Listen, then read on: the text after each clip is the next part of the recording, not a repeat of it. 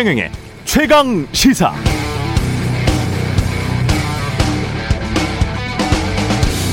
네, 어제 최경영의 최강 시사 새로운 물결 김동연 전 경제부총리가 나왔었죠. 이분은 왜 정치하나 뭘 하고 싶어서 궁금했었는데 공약의 핵심 내용들이 발표되고 있습니다. 1호 공약은 공무원 철밥통 깨고 공무원 수 20% 줄이겠다. 행정고시 폐지하고 민간에서 다양한 인재를 확보하겠다. 공공부문 부패 카르텔을 척결하겠다는 것이고 2호 공약은 국가 균형 발전을 통해서 다섯 개의 서울을 만들겠다. 이를 통해 수도권 올인 구조도 깨고 서울 수도권 집값도 잡아보겠다는 보관입니다. 3호 공약은 능력주의의 외피를 쓴 교육 세습주의를 깨고 수저 색깔로 인생이 결정되지 않도록 하겠다. 수능을 점진적으로 자격 시험화하고 대학 자율화 추진의 원칙 아래 교육부를 폐지하겠다는 겁니다. 새로운 물결, 국회의원 한 명도 없는 창당 준비 중인 정당인데요. 어떻습니까? 수백 명의 전현직 의원 등으로 선대위를 구성하고 있는 기존 정당의 공약들과 한번 비교해 보시기 바랍니다. 네, 안녕하십니까. 11월 17일 세상에 이익이 되는 방송 최경령의 최강시사 출발합니다. 저는 KBS 최경령 기자고요. 최경령의 최강시사 유튜브에 검색하시면 실시간 방송 보실 수 있습니다. 문자 참여는 짧은 문자 50원, 기본자 100원이 드는 샵 9730, 무료인 콩 어플 또는 유튜브에 의견 보내주시기 바랍니다. 오늘 1부에서는 김성달 경실련 정책국장과 서울 도시주택공사죠. SH 반값 아파트 구상 살펴보고요. 2부에서는 국민의힘 이재호 상임고문 만납니다.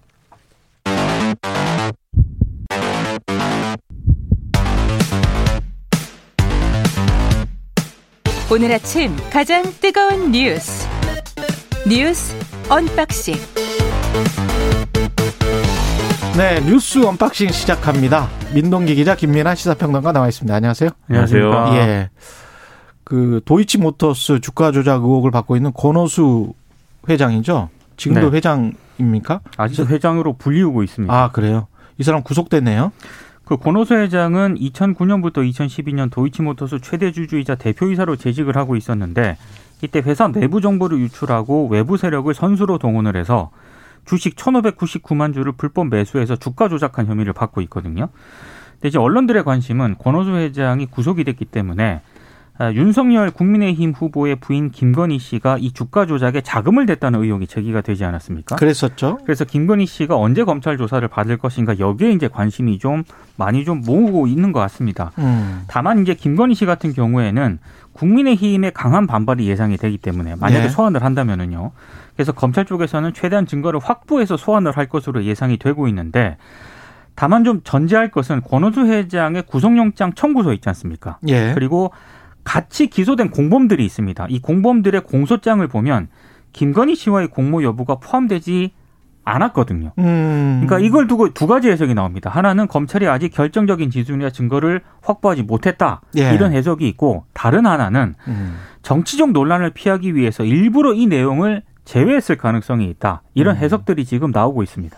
그 단순히 이제 돈만 됐다면 네. 그거는 뭐 죄가 안 될 것 같고요. 그렇죠. 투자 뭔가 주가 조작에 관여해서 공모했다. 네. 뭐 이런 게 나와야 되지 않겠습니까? 그러니까 윤석열 후보 측이 지금까지 이제 주장한 내용은 이제 지금 말씀하신 그런 대목이죠. 예. 김건희 씨는 그냥 돈을 음. 좀이 투자 전문가라고 이제 알려진 사람에게 돈을 맡긴 것 뿐이고 실- 그- 그리고 결과적으로는 손해를 봤다. 그렇기 음. 때문에 주가 조작하고는 상관이 없다 이런 해명인데 그것과 별개로 이제 뭐 조사 과정에서 예를 들면 김건희 씨가 어 정말 그 해명대로 몰랐다라고 하면은 그건 이제 죄가 안 되는 것이고요. 예. 근데 이제 예를 들면 처음부터 이 주가 조작을 같이 해보자 뭐 이런 취지로 해가지고 실질적인 어떤 쩐지 역할을 했다 그러면 그거는 당연히 이제 공범이 되는 것이죠. 주가 조작하는 걸 알았다면 그렇죠. 예. 처음부터 이제 계획을 했다면 공범인 것이고 그렇죠. 그다음에 아는데 주가 예. 조작을 이 사람이 할 거라는 거를 내가 알았는데 어떤 음. 형태로든 알았는데 그걸 안, 아는 상황임에도 불구하고 막 적극적으로 이제 주가 조작 같이 하진 않더라도 그럼에도 이제 돈을 빌려줬다.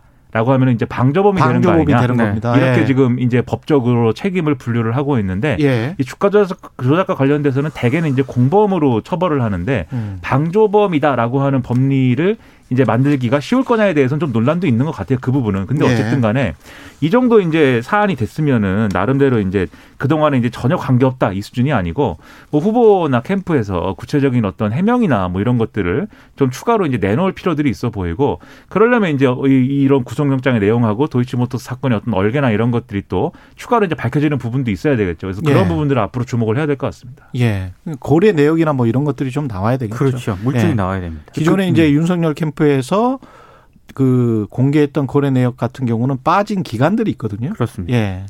그동안에 이제 해명이 잘 안 됐던 부분들이 분명 있어요. 뭐냐면 음. 은 이제 어이 김건희 씨의 모친 이 무슨 뭐 이 프로그램으로 이제 이, 이 거래를 할 때 이제 동일 IP에서 이제 거래한 이 내역들이 있다. 이 공범들하고 네. 이러한 부분들도 이제 있고 해서 이게 해명이 안 된 부분들은 그냥 남아 있는 상태거든요. 예. 그런 것들에 대해서 추가로 설명을 해 주는 게 필요합니다. 예. 그 다음에 민주당이 기재부를 강하게 비판을 했네요. 어제 그 홍남기 경제부총리를 겨냥해서 기재부 전체를 굉장히 강하게 성토를 했는데요. 음. 일단 윤호중 민주당 원내대표가 원내대책회의에서 지난 7월 추경 당시에 31조 5천억의 추가 세수를 국민께 돌려드렸는데 그 이후로도 19조 원의 추가 세수가 더 있다는 게 확인이 됐다 이런 얘기를 했습니다. 어. 그러니까 이거는 단순히 어, 재정당국의 직무유기를 넘어서 책무유기다라고 비판을 했고요. 예. 예상보다 많은 세수가 있다면 이걸 어떻게 써야 할지는 정부 여당의 철학과 책무를 따라야 되는데 관료들의 주판알과 탁상 행정에 따를 일이 아니다라고 얘기를 했습니다.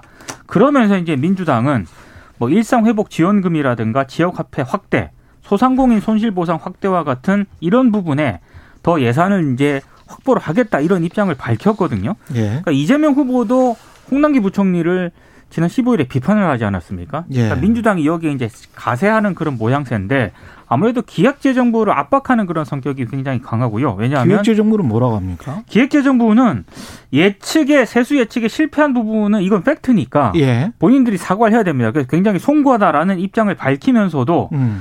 어, 재정 지출 확대 주장에는 여전히 반대를 하고 있습니다. 그리고 지금 민주당 일각에서는 지금 기획재정부가 이거 일부러 지금 의도적으로 이렇게 한 거 아니냐라는 의심도 하고 있거든요. 여기에 대해서는 그런 거 아니다라고 일단 해명을 하고 있고요.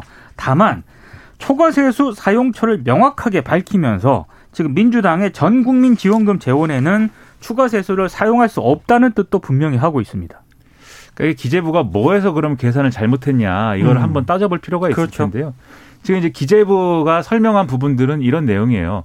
예측 어쨌든 예측하지 못한 부분에서 그러면 세수가 더 많이 발생했다는 건데 다양한 이제 이 세금 분야에서 발생을 했습니다. 그래가지고 첫째로는 코로나19 이 과정에서 코로나19를 극복하는 과정에서 경기 회복이 생각보다 빨랐기 때문에 음. 소득세랑 법인세나 이런 부분에서 이제 더 많이 거쳤다라는 게 있고 그다음에 자산 시장이 굉장히 좀 활성화된 부분이 있기 때문에 그 자산 시장이 활성화된 거에 대해서 양도소득세라든지 부동산 그런 게 많이 거쳤다 이렇게 설명을 하고 있는데 숫자를 실제로 봐도 뭐 많이 거친 건 분명히 있어요 그 부분에 대해서는 그리고 뭐 그 외에 이제 뭐 지난해 납부유예 해준 세금이 같이 이제 거친 부분이 있기 때문에 일정 정도는 뭐 착시도 있다 이런 설명인데요.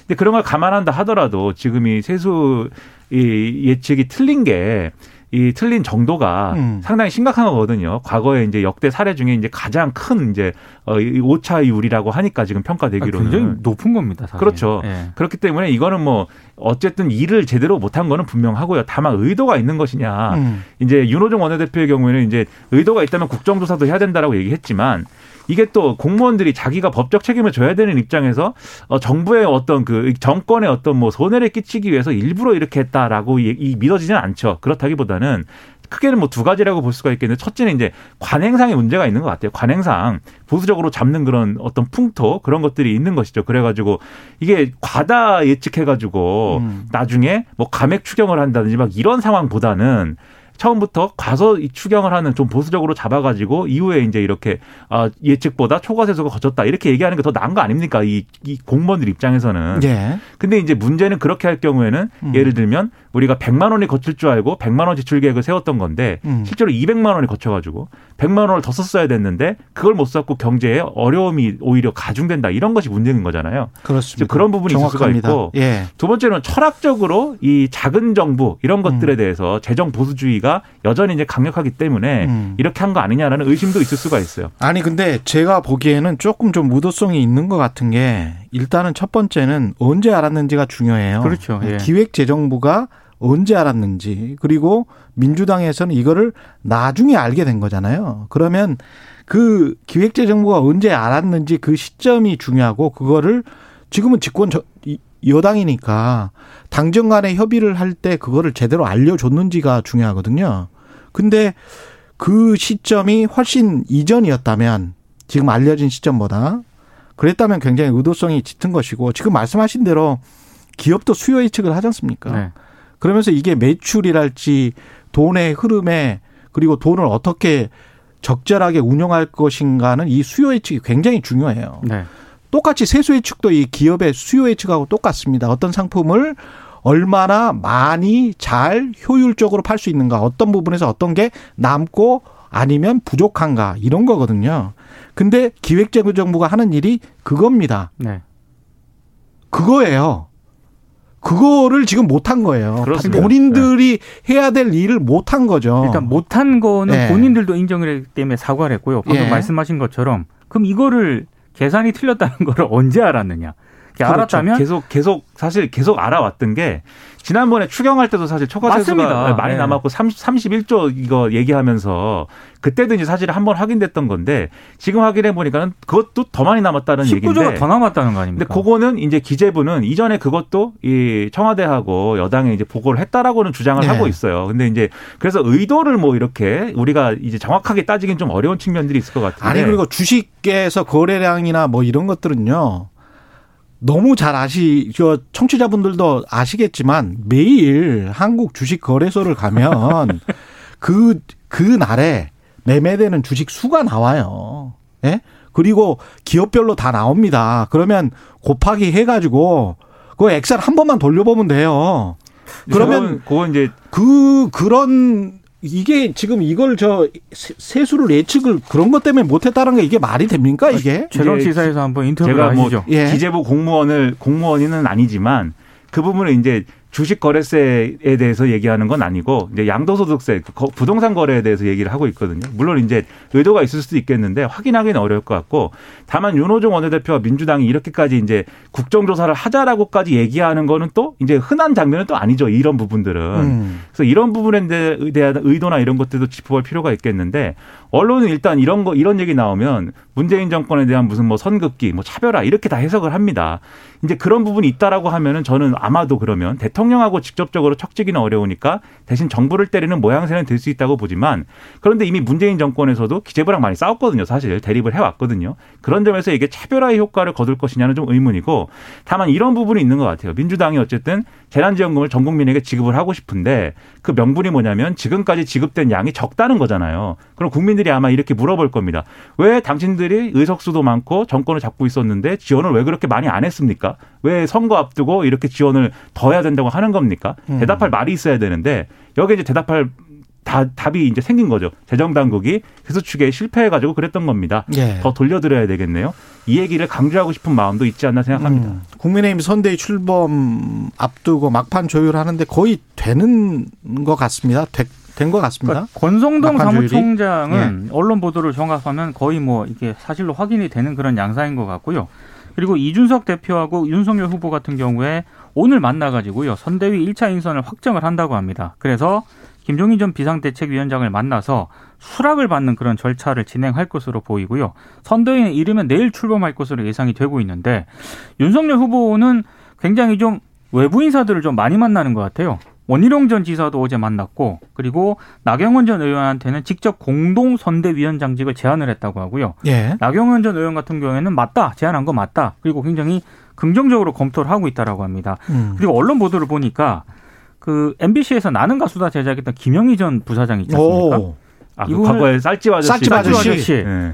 이분을 선대위에 영입하는 방안을 추진 중이다. 오. 본인 입장은 아직 안 나왔습니다. 예. 뭐 이런저런 지금 외연 확대를 굉장히 모색을 하고 있는 것 같습니다. 그렇군요. 이게 굉장히 많은 예측 나지는 이제 뭐 보도들이 이런 것들이 추정 보도 이런 것들이 나오고 있는데 윤석열 후보는 또 어제 그렇게 얘기했습니다. 지금까지 인사에 대해서 나온 얘기들은 예. 다 거짓말이다 네. 이렇게 음. 얘기를 해가지고 상당히 이제 아 이 인사도 그러면 검찰 스타일로 지금 하고 있는 것인가 이런 음. 의문도 들었는데 그러니까 지금 얘기는 많이 나요. 지금 말씀하신 대로 권성동 사무총장을 이제 좀 거의 확정적으로 두고 있고 그 의미가 그러면 이준석 대표 견제 아니냐 뭐 이런 이제 얘기도 나오는 것이고 또 김병준 상임 선대위원장 할 거냐 말 거냐도 오늘 나온 보도들을 쭉 보면은 상임 선대위원장이 아니고 별도의 음. 이제 후보 직속의 어떤 특별위원회나 이런 걸 만들어 가지고 거기에 이제 어떤 직책을 맡기는 방안 이런 것들이 거론되고 있다고 하고 또 이제 초미의 관심사가 권성동 의원이 지금 후보 비서실장인데 사무총장으로 가면 비서실장 그럼 누가 하는 거냐 이것도 이제 초미의 관심사인 것 같은데 예. 오늘 조선일보는 윤한홍 의원이다라고 보도를 했는데 다른 언론- 언론들 보면은 음. 장재원 의원이다도 상당히 있거든요. 그렇죠. 이, 이양수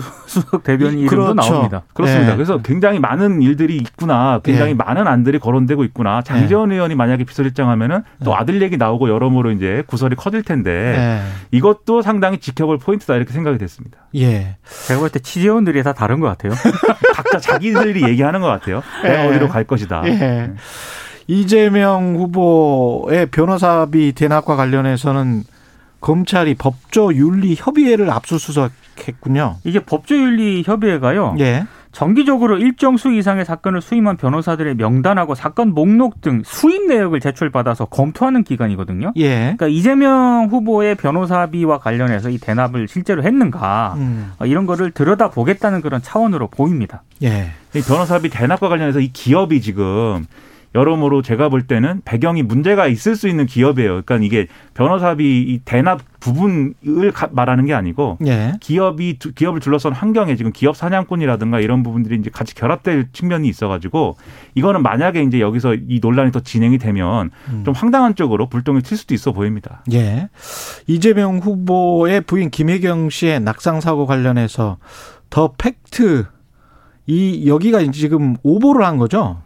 그렇죠. 예. 어, 인터넷 매체입니다. 더 씨라고. 팩트라는 곳은. 예, 예. 김혜경 씨가 뭐 본인 최초로 이제 외부 유출 외부에 이제 외출하는 모습을 찍었다라고 해서 이제 어제 단독으로 보도를 했는데 김- 그게 단독이에요? 어, 뭐 본인들은 단독이라고 했습니다. 그래서 어떤 의미에서 제일 뉴스 먼저 가치, 보- 뉴스 가치가 있지? 저도 모르겠습니다. 아무튼 예. 단독이라는 말머리는 여러분 예. 이걸 좀 봐주세요의 의미인 것 같아요. 아, 그냥 그래요? 예, 여러분 이것 주목? 좀 보십시오. 뭐 예, 이런 주목으로 거죠? 바꿔야 예. 될것 같습니다. 근데 예. 아무튼 오보였고요. 예. 정정 보도문을 게재를 했는데 굉장히 긴 어떤 정정 보도문인데 그거는 뭐 제가 가타부터 얘기하기가 좀 그렇습니다. 이거는 클릭수 저널리즘과 정파적인 어떤 판단 이런 것들이 결합된 결과로 보이는데 결국 그 확인되지 않은 얼굴을 다 가리고 있어가지고 이른바 인터넷에 다스베이더 아니냐 이렇게 얘기가 나온 그분의 경우에는 신원이 확인이 전혀 안 되는 사진을 하나 찍은 거 아닙니까? 근데 그렇죠. 그 사진을 굳이 보도를 해갖고 얻고자 했던 효과는 뭐였느냐? 네. 클릭입니다. 두 가지입니다. 첫째 관심 이렇게 네. 나왔더라 왜 그랬을까? 음. 두 번째 결국 이재명 후보가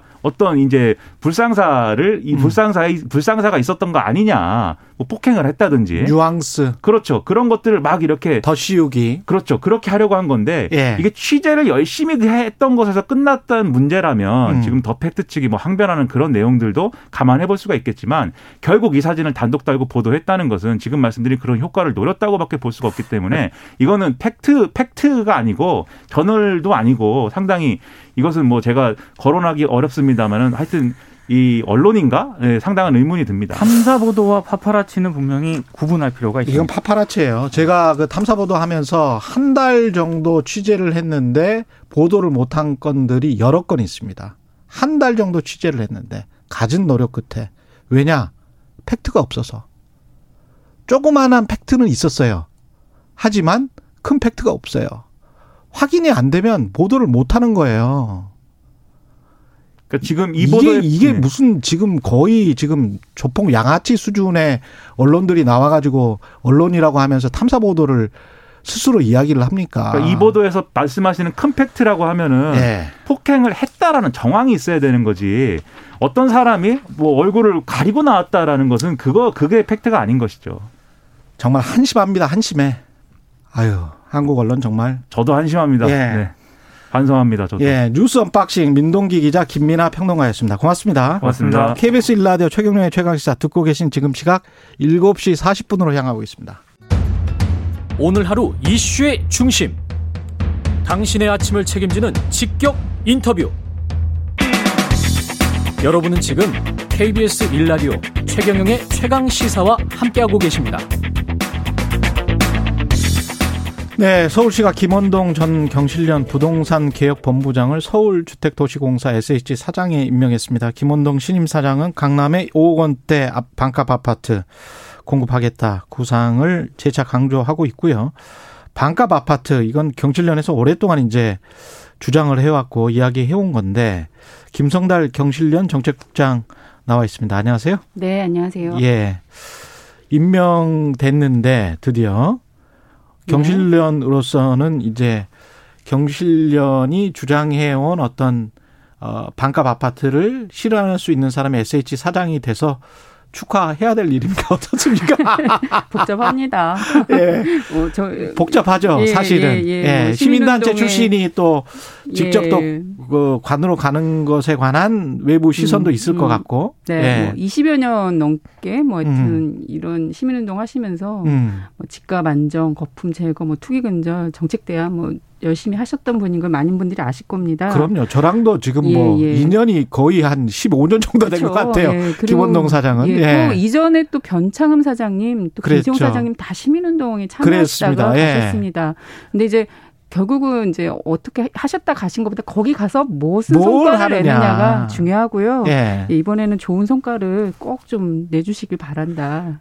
응원해야죠. 예. 근데 이제 반값 아파트 토지 임대부 주택인데 그러니까 네. 토지는 현재 국가나 지자체가 가지고 있는 토지를 네. 그대로 지자체가 가지고 있으면서 그렇죠. 소유하고 있으면서 건물만 분양하겠다. 이게 토지 임대부 주택이잖아요. 그렇죠. 그래서 이제 예. 반가 아파트라고 얘기를 하시는데 이제 음. 토지는 팔지 않고 건물만 분양을 하면 건물값은 전국 어디에나 사실 대동소이하잖아요. 토지 가치가 다르니까요. 나오니까. 예. 예, 예. 그렇기 때문에 소비자는 이제 건물값만 부담하고 토지 임대료, 월 임대료 조성원가 수준으로 낼 수 있습니다. 지금 현재 법적으로. 예. 그러면 아무래도 부담이 어, 기존의 공공 아파트 분양가보다 더 떨어지고 반값이 여러 떨어질 수밖에 없고 음. 또 주변 시세에 비하면 반의 반값까지 떨어질 수 있기 때문에 예. 아마 반값 아파트, 반값 아파트 이렇게 얘기들 하시는 거 아닌가 싶습니다. 그러면 개념 자체가 어떻게 되나요? 사용 가치만 우리가 갖게 되는 네. 거잖아요. 반, 반값 아파트의 건물 소유주는. 예, 예. 그러면 반값 아파트의 건물 소유주는 사용 가치만 갖다가 네. 그 아파트가 50년 뒤에 이거를 허물고 다시 지어야 된다라고 네.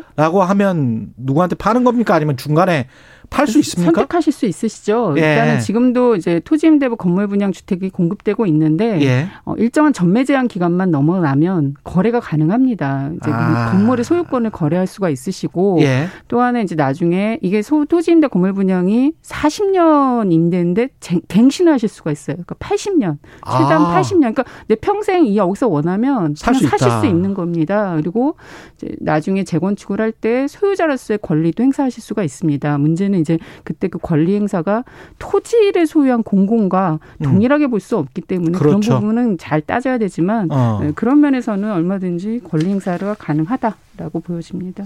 근데 강남에 5억, 그 다음에 다른 지역, 서울입니다. 네. 강남이 아닌 다른 지역에 3억 원까지도 분양이 가능하다. 이거는 충분히 계산을 해본 숫자입니까? 어, 저희는 강남에 5억 이 아니라 강남에도 3억대로 갈 수 있다라고 사실 경실련은 계속 주장해 왔습니다. 이게 왜 어렵지 않느냐 본 게 이미 그 이명박 정부 때 강남 보금자리, 서초 음. 보금자리에 토지 임대 건물 분양 아파트를 LH 공사가 공급했습니다. 예. 그 당시 31평 2013년에 이제 입주를 하신 것 같은데 2000그 31평이 건물값 1억 5천이 채 안 됐고요. 월 토지 임대료가 31만 원입니다. 또 예. 35평이 건물값이 2, 억 정도니까 지금도 그때 당시 한 평당 600만 원 정도의 공급이 된 거고 음. 저희는 그때도 그게 비싸다고 그랬어요. 평당 600보다 더 낮출 수 있다. 공공이 거품 빼는 노력하면 지금도 가능하다.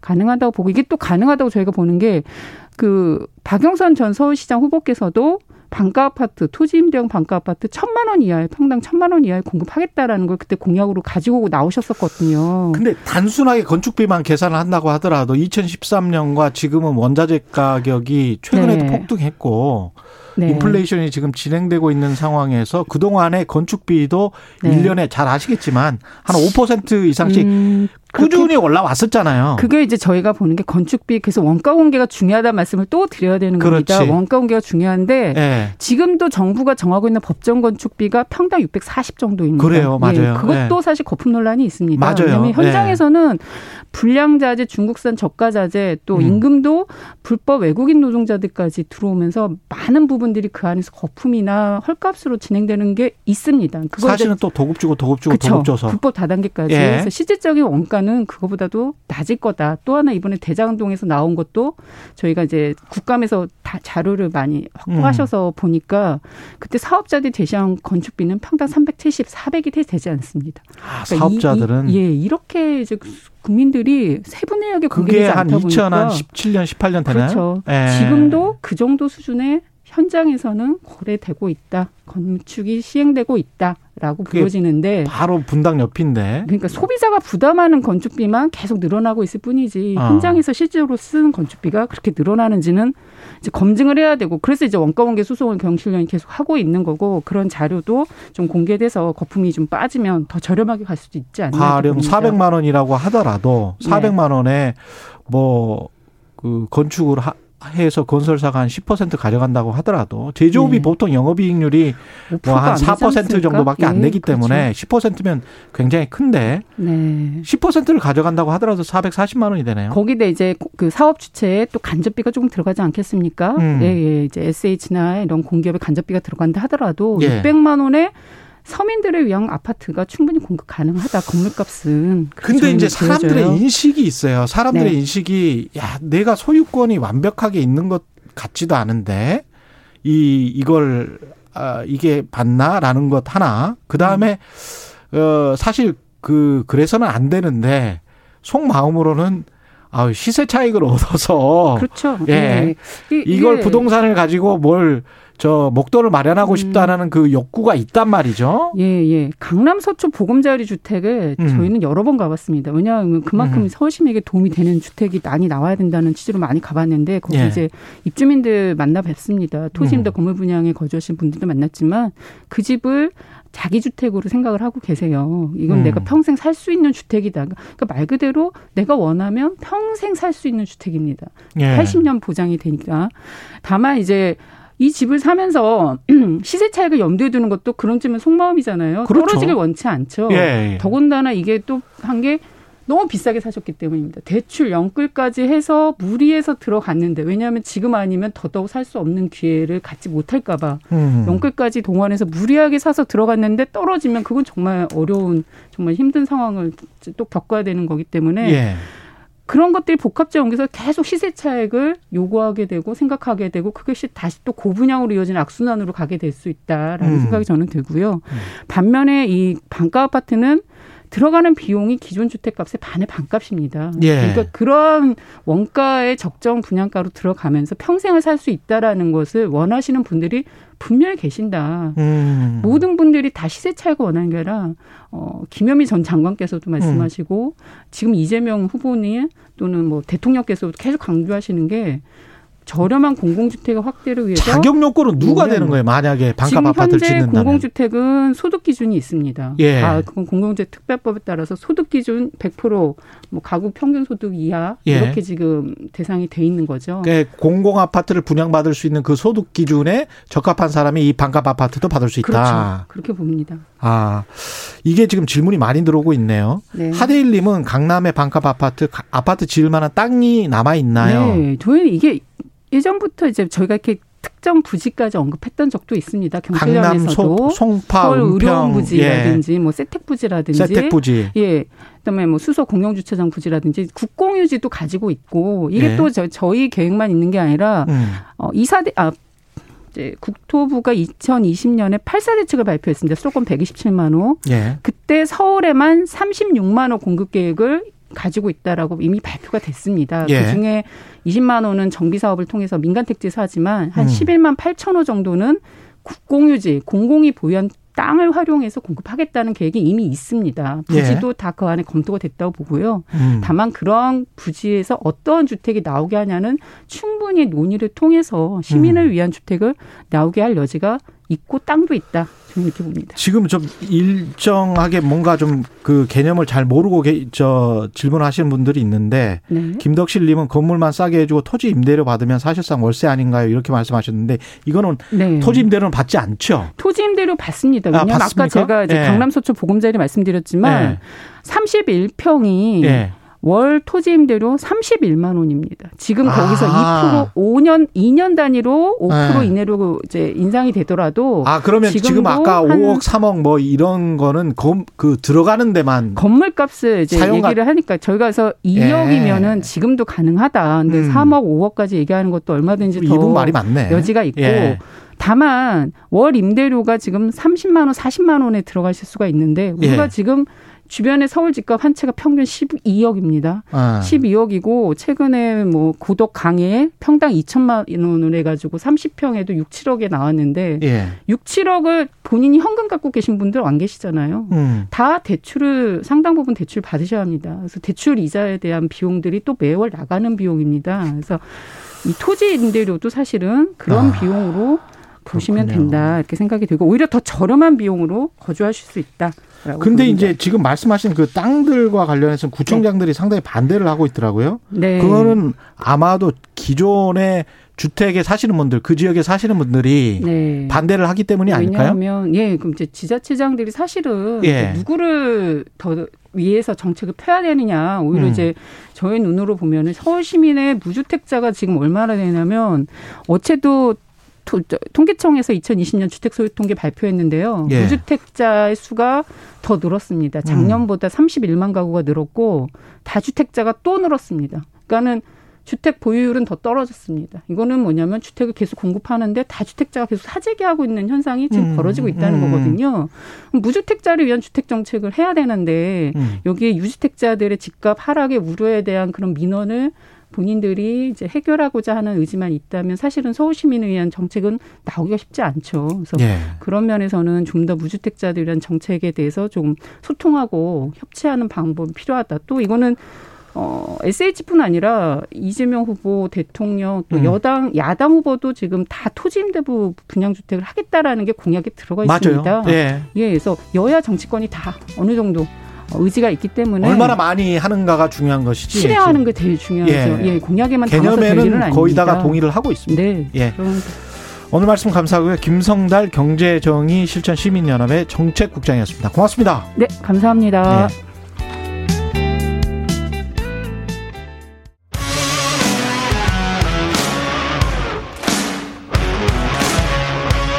오늘 하루 이슈의 중심 최경영의 최강 시사. 네, 국민의힘 윤석열 대선 후보 김종인 전 비대위원장을 원톱으로 하는 선대위를 구성하고 조만간 1차 인선을 발표할 예정이라고 합니다. 김 전 위원장, 김종인 전 위원장이 총괄 선대위원장 자리를 최종 수용할지 관심이 모아지고 있는데요. 한쪽에서는 김종인 위원장 영입을 반대하는 목소리도 있습니다. 이재호 국민의힘 상임고문 연결돼 있습니다. 안녕하세요. 고문님. 예, 안녕하십니까. 예. 지금 국민의힘은 선대위 구성이 막판 조율되고 있는 것 같은데 거의 교통정리는 됐다고 보십니까? 어떻게 보세요? 뭐 거의 가닥은 잡았지 않겠습니까? 예. 예. 이준석 그 당대표는 뭐, 김종인은 대체 불가하다는 이런 예. 입장이고. 근데 고모님께서는 김종인이 꼭 필요한가 반대론이십니까?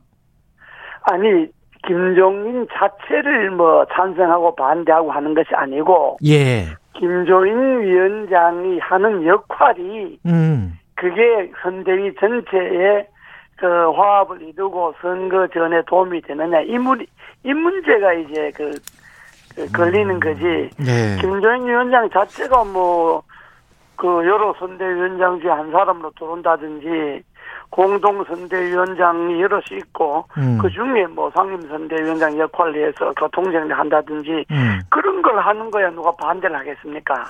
근데 문제는 김종인 선대위원장이 총괄 선대위원장으로 정권을 맡고 그 자기 밑에 뭐 상임 선대위원장, 공동 선대위원장 안 두고 음. 어 이렇게 한다 그러니까 그거는 적절하지 않다 뭐 이런 의견 아닙니까? 아, 그렇군요. 그래 예. 그러니까 혼자 총괄 선대위원장하고 뭐 정권을 행사하는 것은 그건 적절치 않다. 그건 선대위에 적절치 않다는 이야기고 예. 그냥 선대위 멤버로 들어오는 한 사람 선대위 멤버에 한 사람으로 들어오는 거야. 그걸 누가 반대하겠습니까? 선대위야 뭐 어. 어, 그야말로 여러 사람들이 다 들어 하는 거니까. 예.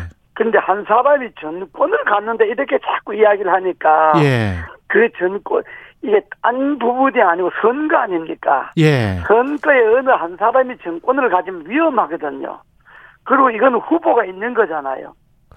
그 근- 후보가 있는데 예. 후보가 정권을 갖는 건데 후보 말고 또 선거 관리 전체를 정권을 갖는 사람이 들어온다고 하는 것은 그게 선거 저 준비 체제에 맞지도 않고 그건 위험한 거죠. 근데 이준석 당. 예, 예. 근데 이 예. 이준석 당대표의 이야기는 김종인 전 위원장이 정권을 가졌을 때 선거가 가장 결과가 좋았고 정권을 갖지 못했을 때는 선거 결과가 별로였다는 거잖아요. 그 그분이 뭐 잘 모르고 하는 소리고. 그래요? 아니 근데 이제 저희 이미지는 그런 것 같아요. 왜냐하면 2012년에 박근혜 전 대통령 당선시켰다. 2016년에 민주당 총선 승리로 이끌었다. 올해 서울시장 선거 국민의힘 승리로 이끌었다. 뭐 이런 것들이 있지 아? 그거는 그거는 김종인 위원장을 이제 그저뭐 뭐 비호하거나 옹호하는 사람들이 겨내고 아, 김종인 위원장을 을 반대하는 사람들의 견해는 예. 박근혜 대통령 다 되게 돼 있었는데 뭘 문재인 대통령도 돼 있었는데 아, 어, 오지 오세훈 시장도 안철수하고 후보 단일화 무조건 돼 있었는데 예. 그걸 무슨 김종인 위원장의 역할이라고 생각하느냐. 그거는 될 자리에 자기가 서 있은 것 뿐이지. 이렇게 말하는 사람도 있거든요. 아, 그러니까 될 자리에 서 있었을 뿐이다. 예. 그- 될 자리에 그 사람이 서 있었던 것 뿐이지. 음. 그 사람 때문에 뭐 안 될 사람이 되고 이런 게 아니다 이거죠. 아. 그렇게 말하는 측도 있고, 예. 어? 또 그렇지 않고 그 사람 때문에 됐다는 측이 있는데, 음. 문제는 이게 중요하잖아요. 그러면 그 사람이 때문에 됐다고 하는 사람과의 관계가 예. 끝까지 좋아야 되잖아요. 아. 자기가 대통령을 만들어서면 그 사람하고 정치적 운명을 같이 한다든지 해야지. 음. 그게 소위 말하는 킹메이커 아닙니까? 예. 자기가 만든 킹하고 정치적 운명을 같이 하고 정치적 이- 생각도 같이 하고 정치를 같이 해가야지. 그 사람이 했다고 하는 소위 문재인 대통령과 헤어졌죠. 좋지 않게 헤어졌잖아요. 박근혜 대통령 박근혜 대통령도 좋지 않게 헤어졌잖아요. 그러네요. 생각해 보니까. 예. 된 사람들이 자기 말 안 듣는다 그래서 제낀 것 아닙니까? 음. 김정인 위원장이 총괄 선대위원장을 했다가 예. 밑에 있는 공동 선대위원장들이나 공동 본부장들이 자기 말대로 안, 되- 안 듣는다. 또 후보가 자기 말대로 안 듣는다. 음. 그리고 중간에 집어치우고 나가버린다든지. 예? 또 대통령이 됐는데 자기 말대로 안 듣는다. 해서 나는 저 사람을 비난하고 나간다든지. 음. 그런 전력이 있지 않습니까? 아. 그렇게 될 경우에 후보나 당이 있는 타격이 크니까 예. 그러니까 그 사람에게 전권을 줘갖고 뭐든지 좌지우지하게 해서는 안 된다 이런 논리입니다. 그렇군요. 그러니까 선거에 들어와서 선거 저 대책위원회 한 멤버로 들어오는 거야. 그걸 누가 반대하겠습니까? 이- 이 사람 저 사람 뭐 다 데려와야 될 바인데 예. 그러잖아요. 예. 그런데 그를 그 사람의 전력으로 봐서 음. 어? 그 사람에게 정권을 줘갖고는 위험하다 이런 이야기고 음. 또그 사람이 정권을 맡으면 거기에 참여 안 하겠다는 사람들도 있어요 또 아. 반대하는 사람들은 예. 네? 그렇기 때문에 이 후보는요 찬반이 극명해도 됩니다. 옛날에 김대중 대통령이나 김영삼 대통령이나 뭐 이명박 대통령이나 노무현 대통령이나 찬반이 얼마나 극명했습니까? 반대하는 음. 사람들은 거의 뭐 저 사람 되면 이민 간다 할 정도로 싫어했잖아요. 아, 유권자들이 예. 그렇죠. 유권자들이. 예. 그러나 선거 관리를 맡는 사람은 그렇게 극명하게 찬반이 갈리는 사람이 앉으면 선거대책위원회가 원활하게 돌아가지 않고 음. 선거대책위원회 일하는 사람들이 신명나게 일을 못한다 이런 이야기입니다. 아. 그런 역할들 때문에 예. 선거 책임을 맡는 사람이 극명하게 찬반이 갈리는 사람이나 또 지금 그 윤석열 후보는 이제 정치 신인인데다가 예, 예, 예. 뭔가 나라를 새롭게 하겠다. 어? 음. 기성 정치인들과 달리 뭔가 새롭게 하겠다 이런 이야기 아닙니까? 예. 그래서 부패도 척결하고 권력형 부패는 더구나 더 어, 자기가 아주 어, 사면을 갖고 척결하겠다고 하는데 김정인 위원장은 권력형 부패 한복판에 있었던 사람이잖아요. 동아은행 말씀하시는 거예요? 그렇죠. 예, 예. 그러니까 그러면 그게 윤석열 후보의 말하고도 이게 안 맞잖아요. 음. 제- 총책임 그냥 그렇게 되네. 선대위에 예. 한 사람이 앉아 있는다는 건 관계 없어요. 과거에 뭐 지난 이야기니까 예. 이미 93년도 이야기니까 뭐 그건 관계 없지만은 음. 선거 대책위원회를 상징하는 자리에 그 사람이 앉았다. 그럼 이건 말이 되잖아요. 음. 그거는 말썽이 날 수 있고 그거는 이야기거리가 되잖아요. 그런 이야기입니다. 그러니까 선거를 총괄하고 야당의 선거를 전권을 갖는 것을 자꾸 요구하니까 그런 자리에 그런 사람이 앉는 거는 선거를 원활하게 하는데 좋지 않다. 이런 이야기 때문에 반대하는 사람들이 있는데 음. 결론은 후보의 마음이죠. 후보가 그래도 나는 이 사람 쓰겠다면 쓰는 거고 예. 그걸 뭐, 정, 뭐 도시락 싸가고 따라다니면서 반대할 사람이 누가 있습니까? 후보 하는데 뭐 하는 거지. 근데 이제 그 언론이 그렇게 이미지를 만든 것도 있, 있을 수 있습니다만은 정치 말씀하신 대로 윤석열 후보가 정치 신인이기 때문에 예. 아무래도 좀 부족한 실력과 능력을 좀 김정인 전 위원장의 어 내공으로 좀 극복한다. 이런 어떤 이 그런 이미지 점도 연결이 있는데. 되는 거 아닐까요?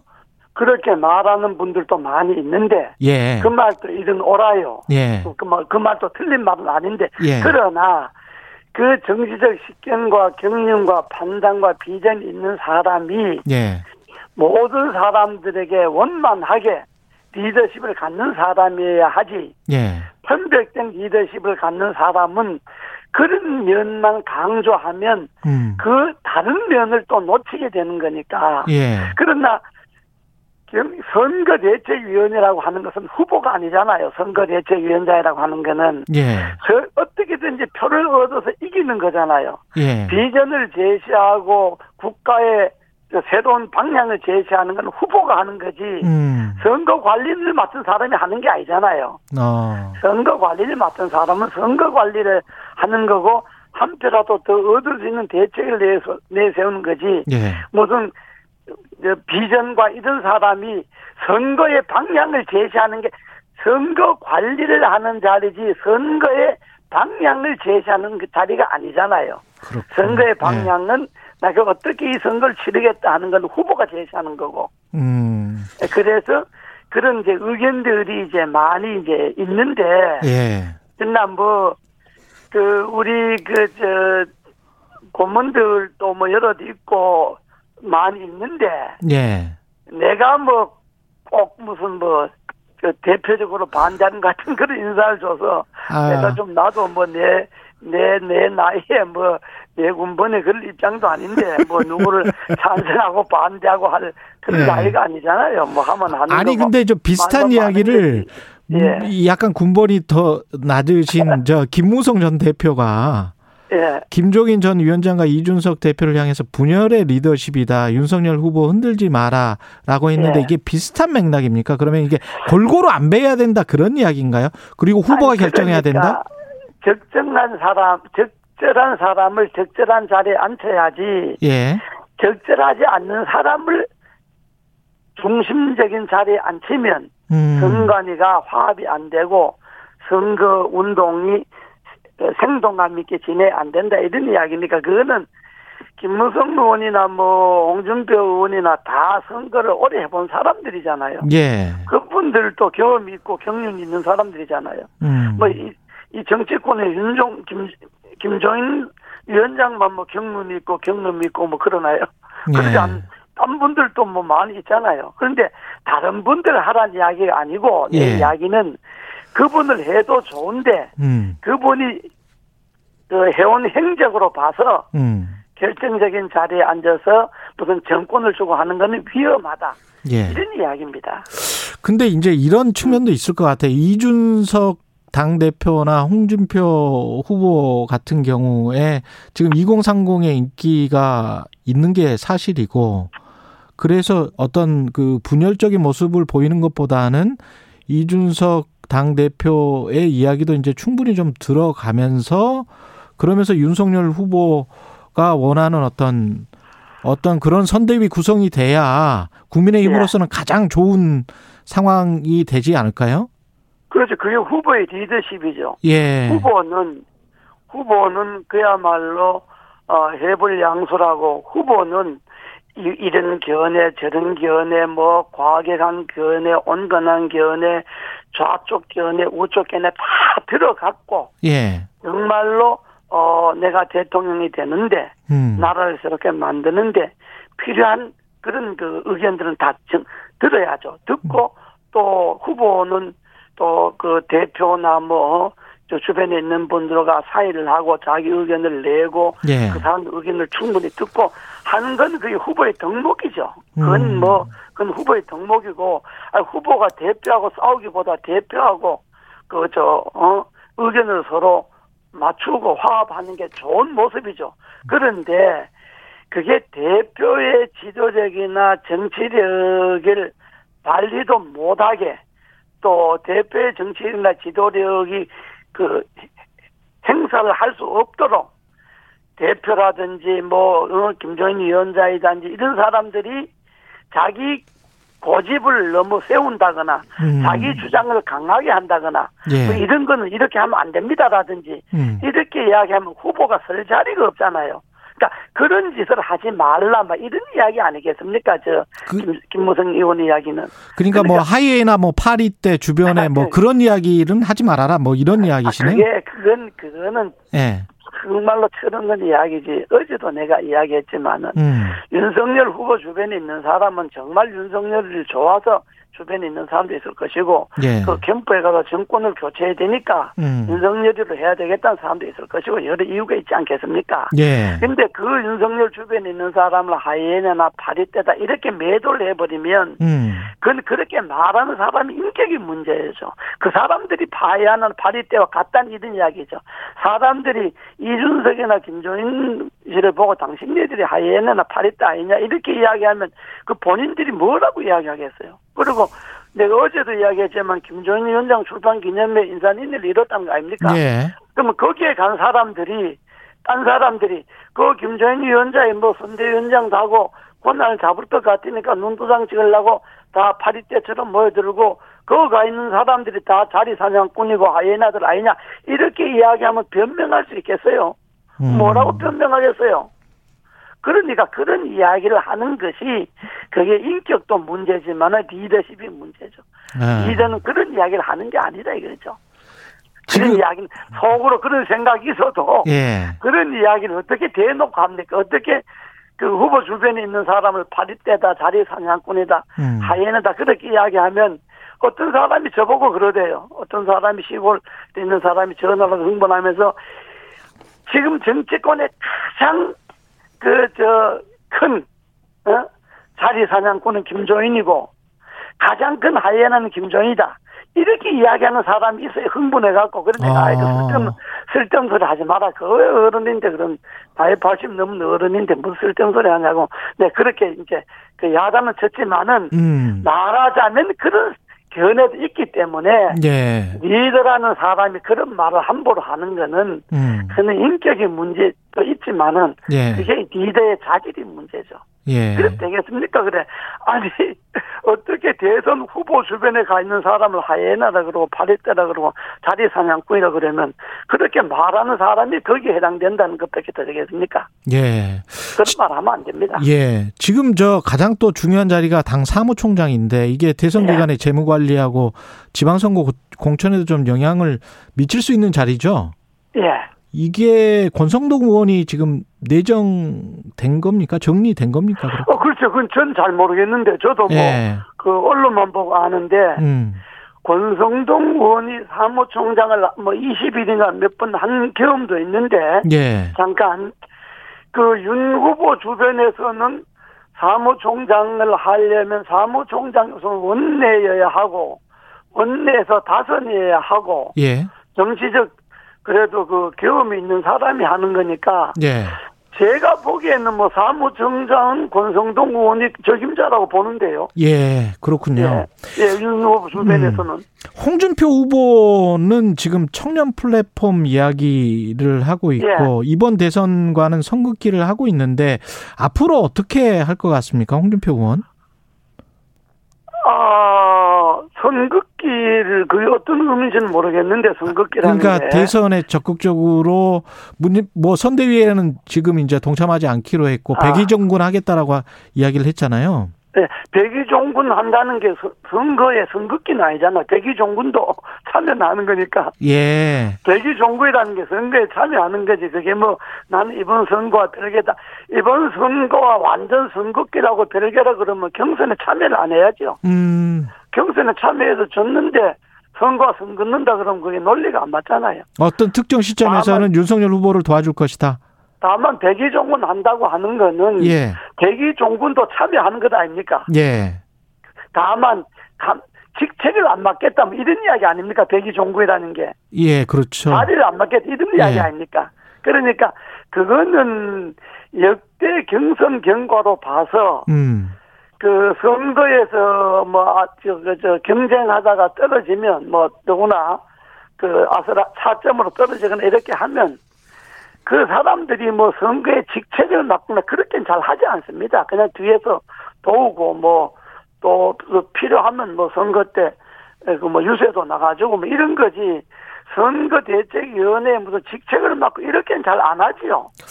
근데 본인이 개설한 네. 사이트 청년의 꿈에서 다음 대선 이야기까지 하고 있기 때문에 아, 그건 뭐 정치인이니까 뭐 이런 이야기, 저런 이야기 하죠. 다음 대선이 뭐 앞으로 또 5년이나 남았는데 예. 현행 헌법대로 한다면 5년 후에 세상이 어떻게 바뀔지도 모르는데 예. 뭐 그런 꿈을 갖고 준비하는 건 좋은 거지만 예. 그건 뭐 정치인 일상사로 봐야죠. 마지막으로 2030 그 청년 세대 같은 경우에 지금 홍준표 의원한테 호응을 하고 윤석열 후보는 약간 이 부분 보완해야 되는데 어떻게 보완해야 된다고 보세요? 아, 선거를 해나가면요. 예. 이제 선대 이제 대책위원회가 구성되고 하면 그 2030들이 그 바라는 그들이 꿈이라든지 음. 그들이 생각하는 나라의 미래라든지 청년의 미래라든지 이런 것들에 대한 적절한 예, 정책을 제시하고 예. 어, 또 그분들과 소통도 잘 하고 그 지금은 예, 정권 교체가 아마 시대의 과제다 이렇게 돼 있기 때문에 음. 2030들도 정권 교체에 참여는 할 수밖에 없잖아요. 예. 어떤 참여를 하든지 뭐 안 하든지 간에 음. 그러니까 그렇게 되면 나와 있는 후보 중에 선택할 수밖에 없잖아요. 후보가 아닌 어떤 분 누구를 선택할 수 있는 게 아니라 예, 그렇습니다. 등록된 예. 후보 중에서 2030이라 하더라도 예. 등록된 후보 중에 선택할 수밖에 없잖아요. 예. 그러지 않습니까? 예, 맞습니다. 그러면 뭐 예. 표 찍을 때 가서는 본인들이 조금 더 나라에 도움이 되는 후보를 선택하겠죠. 알겠습니다. 여기까지 하겠습니다. 말씀 감사합니다. 예, 예. 이재호 국민의힘 상임 고문이었습니다. 공정, 공익, 그리고 균형. 한 발짝 더 들어간다. 세상에 이익이 되는 방송. 최경영의 최강 시사.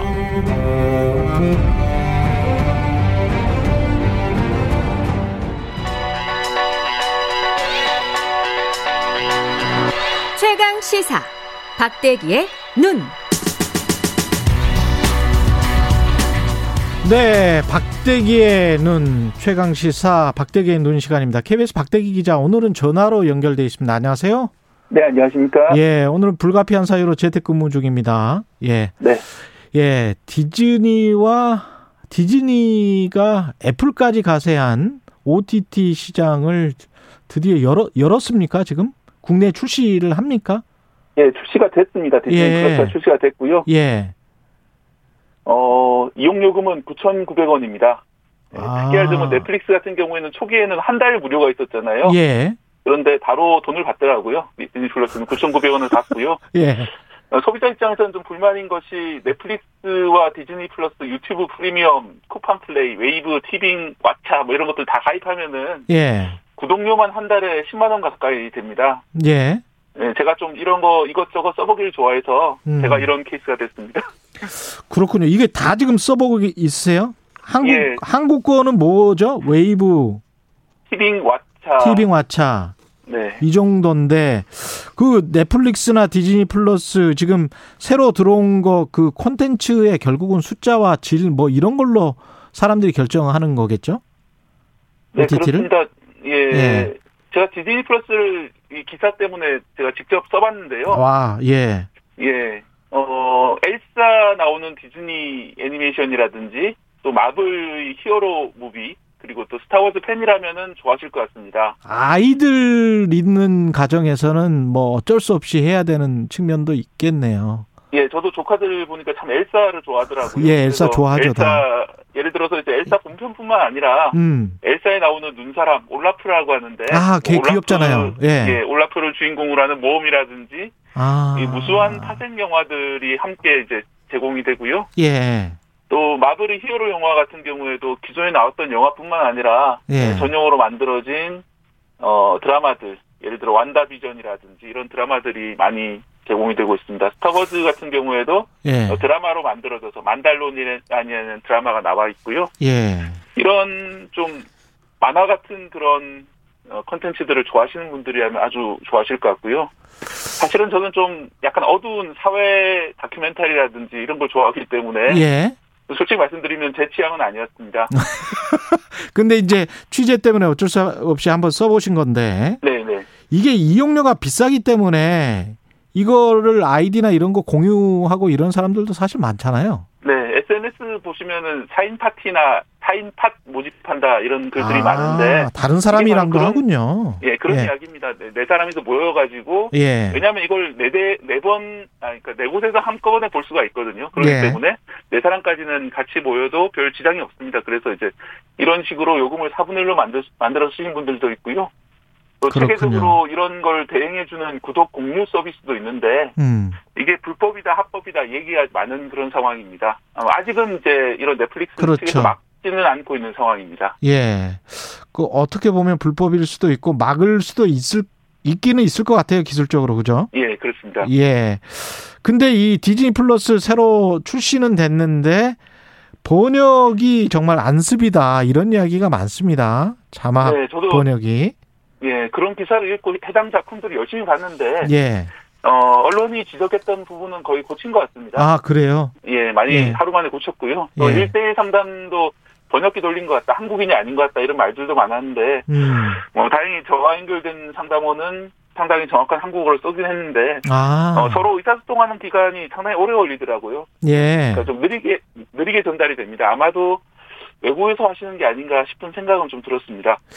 이 OTT 시장에 진출한 뭐 세계적인 기업들인데 이 경쟁은 어떻습니까? 글로벌 시장에서? 여전히 넷플릭스가 1위고 예. 그래도 이제 디즈니 플러스가 2위로 상당히 많이 따라가고 있는 그런 상황입니다. 예. 방송계 기준으로 넷플릭스 가입자가 2억 1천만 명이고요. 음. 어, 디즈니 플러스는 1억 1,800만 명인데 예. 한 55%보다 조금 많은 그런 정도로 따라가고 있습니다. 이 업체들이 다 이제 플랫폼 업체들이니까 콘텐츠가 필요할 거란 말이죠. 근데 네. 이제 콘텐츠는 헐리우드도 잘 만들지만 한국도 지금 잘 만들잖아요. 네. 그 투자도 굉장히 많이 들어오죠? 지금 넷플릭스나 이쪽으로부터? 예, 그렇습니다. 넷플릭스 같은 경우에는 올해 우리나라의 콘텐츠 투자만 5,500억 원을 하거든요. 예. 우리나라 1위 이런 OTT 업체가 웨이브인데 웨이브는 5년간 1조 원이기 때문에 아, 어, 연간 단위로 보면은 웨이브가 쓰는 돈보다 두배 내지 세배 정도 더 많은 돈을 넷플릭스가 한국 드라마에 쓰고 있습니다. 결국 자본의 힘이군요. 예, 예. 그거는 이제 한국 시장만 보는 것이 아니라 그렇죠. 워낙 그 한류 때문에 예. 외국인들도 한국 드라마를 많이 보고 특히 이제 오징어 게임 같은 드라마는 이제 세계적으로 히트를 하면서 음. 어, 그런 드라마들이 더 나오길 바라면서 투자를 늘려나간다고 보여지고 있습니다. 그럼 사실은 우리 입장에서는 product 뭐 제조업처럼 이렇게 계속 제조만 해줄 게 아니고 웨이브 같은 경우에 뭐 세계로 진출해서 그쪽에서 우리 것도 보여주고 다른 것도 수입해서 어 배급하고 이렇게 하면은 우리도 플랫폼으로서 가능성이 있나요? 어떻게 보세요? 실제로 그런 업체들, 웨이브 같은 업체들 같은 경우에는 동남아 쪽에 진출하면은 예. 한류가 워낙 그 인기가 많은 곳이기 때문에 음. 어 우리가 많이 우리가 넷플릭스나 디즈니 플러스를 보듯이 동남아 사람들도 웨이브를 보지 않을까 이런 기대를 하고 있는데 예. 아직 실현된 그런 것은 아니고요. 예. 그런 것을 바라고 좀 일을 하고 있는 그런 상황이고요. 예. 어, 말씀하신 것처럼 우리나라로 넷플릭스 투자가 들어오는 거는 우리나라 컨텐츠 업계로 봐서는 상당히 좋은 그런 현상이긴 한데 예. 어, 일각에서는 좀 우려도 나오고 있습니다. 하청 기지가 되는 게 아니냐. 음. 어, 재주는 우리나라가 넘 우리나라 배우들이 넘는데 음. 어, 돈은 주인이 번다. 예. 재주는 곰이 넘고 돈은 주인이 번다는 말이 있지 않습니까? 그런 말처럼 되는 게 아니냐는 우려도 나오고 있습니다. 예를 들어서 어, 블룸버그 보도를 보면요, 오징어 게임으로 가치가 1조 원 정도 난다고 합니다. 예. 그런데 어 제가 취재한 바- 바에 따르면 넷플릭스가 오징어 게임 제작에 한국인들한테 준 돈은 180억 원 정도라고 알고 아, 있거든요. 180억밖에 안 줬어요? 예. 예. 그리고 또 일부 보도에 의하면 250억 정도라고 하는데 어 어쨌든 이제 200억 원 안팎의 돈인데 나머지 이제 9,800억 원은 그러면 누가 벌게 되느냐? 아. 이건 넷플릭스가 벌게 되는 것이고요. 어 우리나라 드라마 그렇군요. 같은 경우에는 예. 일부 뭐 running 시간이. 개런티라든지 예. 그런 것들이 있을 수가 있는데 예. 어, 이거는 넷플릭스와의 계약에 의해서 전적으로 나 초과 수익이 발생하면 넷플릭스가 가져가는 구조가 되겠습니다. 알겠습니다. 예, 말씀 감사하고요. 박대기의 눈이었습니다. 고맙습니다. 네, 감사합니다.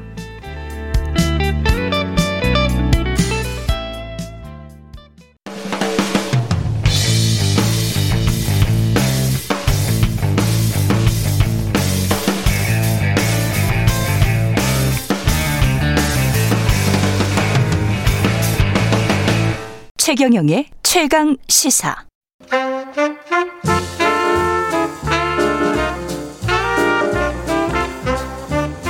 세상의 모든 뉴스를 탐구합니다. 김준일의 뉴스 탐구 생활. 네, 화제가 되는 이슈를 깊이 있게 파헤쳐보는 뉴스 탐구 생활. 세상 모든 것이 궁금한 남자 김준일 뉴스톱 대표 스튜디오에 나와 계십니다. 안녕하십니까? 예, 안녕하세요. 오늘은 방금 전에 이제 이저 상임 고문도 음. 홍준표 의원에 관해서 이야기를 잠깐 했는데 예. 정치인의 꿈인데 정치인의 꿈 다음 대선 준비하고 있는 것 같은데요. 이제 홍준표 후보는 홍준표 전 후보는 예. 정말 그 아이러니 오늘 뭐 얘기할 예. 거는 이제 홍준표는 어떻게 2030의 꿈이 되었나 뭐 이런 주 제목은 이건데 홍준표의 꿈, 청년의 꿈. 예. 예. 대선의 꿈. 예, 뭐 대선의 이퀄이에요, 꿈. 이퀄. 예. 정말 아이러니예요. 이번 아이러니하죠. 대선에서 예. 출마한 사람들 중에 예. 허경영 후보를 빼놓고는 가장 고령입니다. 아, 허경영 후보가 그렇게 고령입니까? 50, 50년생이에요. 만 아. 70세. 만 70세. 그분이 좀 뭐 분장을 세게 해서 그렇지. 이게 아, 가부키 분장을 하고 나오시니까 그분이. 예, 예. 예. 네, 그런 다음에 53년생 홍준표. 아, 53년생. 예, 예. 지금 만으로 67세 정도 됐죠. 예. 그러니까 적지 않은 나이예요. 적지 않군요. 예, 뭐 만약에 2027년을 노린다. 그러면 이제 72세. 이른이 넘군요. 예, 72세. 그러면 이제 DJ급이죠. 이제 그러면 음. 어 그러니까 아, 대단하다 일단 저는 다른 호불호를 떠나서 이분 대단하다라는 예. 생각이 들어요. 예. 근데 말년에 지금 청년들에게 어떤 희망 비슷한 게 2030들한테 된 것 같아요. 음. 어느 정도입니까? 일단 그 홍준표 의원이 청년의 꿈이라는 예. 플랫폼을 개설을 했잖아요. 예. 저도 그래서 방송 준비도 하고 음. 뭐 겸사겸사해서 들어가 봤어요. 예. 글이 2만 개가 지금 이 11월 14일에 개보, 어, 열었으니까 나흘 됐거든요. 예. 근데 글이 2만 5천 개에서 3만 개 정도 사이에 있습니다, 지금. 정치 게시판이 한 5, 5천 개, 그리고 자유 게시판이 한 2만 5천 개. 그러니까 청년들이 뭘 올리는 거예요? 그렇죠. 그러니까 이, 이, 이 게시판이 약간 뭐냐면은 그 예. DC 인사이드나 아. 뭐 이런 류의 게시판처럼 돼 있어요. 예. 그래서 예를 들면 정치 게시판, 정겔 뭐 정치 게시판도 있지만은 자유 청- 게시판. 예, 자유 게시판도 있어가지고 그 자유 음. 게시판에는 막 이를테면은 뭐 무슨 뭐 취미 취미별로 쫙 나눠져 있습니다. 그러네. 예. 예, 지금 제가 보고 있어요. 음. 예. 그러니까 이제 이거를 여기에서 와서 한마디로 놀아라.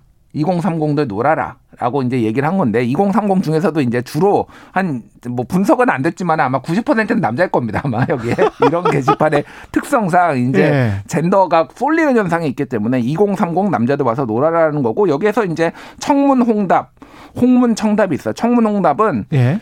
한마디로 얘기하면 홍준표한테 물어보는 거를 홍준표가 답하는 거예요 그러니까 아 스스로 자문자 아니. 답하는 거예요? 자기가 답하는 게 아니라 사람들이 네. 물어보는 사람들이 거를, 물어보는 거를. 예, 예, 홍준표 후보가 답하는 거고 홍문천답은 홍준표가 물어보면 물어본 거를 어, 여러분 이거 어떻게 생각하십니까?라고 하면은 아, 이제 청년들이 답한다. 청년들이 답하는 거예요. 그래서 홍문청답의 가장 최근 글은 음. 장인이 결혼을 반대하면 어떻게 할 거냐 뭐 이런 거. 아주 실생활에 유용한 뭐 이런 것들이군요. 어, 예. 그래서 약간 예. 여기에서 뭐 굉장히 진지하다게 한다기보다는 약간 음. 논다 그냥 이렇게 좀 자유롭게 논다. 이게 어떻게 보면은 요 최근에 2030의 정서를 좀 이해를 했다. 최소한 그렇군요. 홍준표가 이해를 했든 아니면은 예. 이거를 만든 뭐 참모들이 이해를 했든 이해를 했다라고 볼 수 있을 것 같아요. 고민은 이, 런 고민을 하고 있다. 음. 우리는 정치나 정책이나 이런 고민보다는 이런 고민이 훨씬 많고 음. 거기에 관해서 조금 이야기를 제대로 해줄 수 있는 해법을 제시해 줄 수 있는 사람이 필요하다? 아니면은 그냥 들어주는 것만으로도 너무 공감이 됐나? 어, 그거 되게 중요한 포인트입니다. 예. 들어주는 것만으로도 음. 공감이 된다. 이게 되게 음. 중요한 것 같아요. 중요하죠. 예, 지금 2030이 왜 홍준표한테 열광을 했느냐. 뭐 뒤에 예. 좀더 말씀을 드리겠지만은 지금 이렇게 얘기를 자기 얘기, 그러니까 우리 세대의 얘기를 좀 들어주고 해주는 거. 이것만으로도 상당한 지지가 있는 거예요. 그래서 음. 그렇죠. 그 부분은 되게 포인트를 잘 잡았다. 저는 이걸 그렇게 봅니다. 예. 이게 만든 이유는 뭘까요? 뭐 대선 그러니까 사실 예. 홍준표 후보가 본인이 얘기했어요. 예. 내 인생은 독고다이라고. 한 번도 예. 누군가의 지지를 예. 열광적으로 받아본 적은 없습니다. 이를테면 홍준표 팬덤이 있기는 있었지만은 예. 막 열광적인 적은 없어요. 그 당대표도 두 번이나 했는데 음. 다른 의원들도 많지 않아요. 아니 그러니까 당 대표 예. 시절에도 사실은 굉장히 자본이 많았고 예. 뭐 이를테면 사람이 따르는 스타일이 아니에요. 어떻게 보면은 음. 야, 이게 어떻게 보면 독선적이라고 할 수도 있고 예. 어떻게 어떻게 보면은 뭐 자기의 외길 뭐 이렇게 아. 가는 스타일인데 이렇게 지지자들의 열광적인 지지를 받았다라는 거 이거에 약간 고무되신 것 같아요. 음. 그러니까 이거를 소위 말해서 종잣돈으로 예. 2027년 대선이 됐든 아니면 뭐가 됐든 이게 정- 그큰 자산이잖아요. 열광적 그럼요, 지지가 있다라는 그럼요. 거는 예. 그거를 가지고 이제 뭐 어떤 정치의 어떤 확장 이런 거를 좀 노리고 있는 것 같아요. 예. 그 분명히 그런 것 같고. 예, 예. 근데 이번 대선 경선 전까지 국민의힘 음. 경선 전까지는 이렇게 크게 호감을 받는 특히 청년층에게 호감을 받는 그런 정치는 아니지 않았습니까? 그러니까 언제 지지가 올랐느냐 예. 여론조사를 쭉 이제 20대 30대 남성들 지지 그거를 보면은 9월부터 오르기 시작했어요. 9월부터. 예. 근데 이게 이제 시차가 있어요. 뭐가 있냐면 사건이 있고 이게 예. 지지로 반영되기까지 음. 한 빠르면 1주, 길면은 한 2주 막 그렇겠죠, 이렇게 시차가 그렇겠죠. 있죠. 그럼 예. 그 전에 뭐가 있었느냐? 예. 8월 중순에 예. 이준석 대표와 당 중진들 간의 갈등 이게 있어서 이를테면 원희룡 후보가 대화 내용 공개한 그 음. 폭로했다라든지 예. 그리고 당 경선 이제 룰 가지고 윤석열 후보하고 이준석 대표하고 이를테면 갈등이 있었잖아요. 뭐 음. 당 행사에 참석을 안 하고 그럴 때마다 홍준표 대표 홍준표 의원이 후보가 계속 이준석. 이준석 옆에 서 있었어요. 그거는 전략적이죠. 왜냐하면은 그깍 소위 말해서 이제 윤석열을 까기 위해서 좀 거친 말로 하면은 윤석열을 계속 견제를 하기 위해서는 이준 이준석을 좀 이용할 필요가 있다. 예. 이런 것을 전략적으로 저는 섰다고 봅니다. 근데 어. 거기에서 그 당시에 이준석 현상이 있었잖아요. 분명히 사원 그 그때 전당대회 이후에. 예. 그러니까 이준석 어 이준석을 흔들려는 저 이를테면 구태들. 음. 근데 거기에서 어 야 홍준표가 우리 편이었어? 약간 2030들이 홍준표의 재발견이 있었다라고 봐야 되는 거죠. 예. 그 이후에 이제 대선 후보니까 어쨌든 음. 그래서 윤석열 후보하고의 대척점에 있으면서 홍준표 후보한테 상당히 지지가 갔다. 그게 이제 계속 이어졌다라고 봐야 될 것 같아요.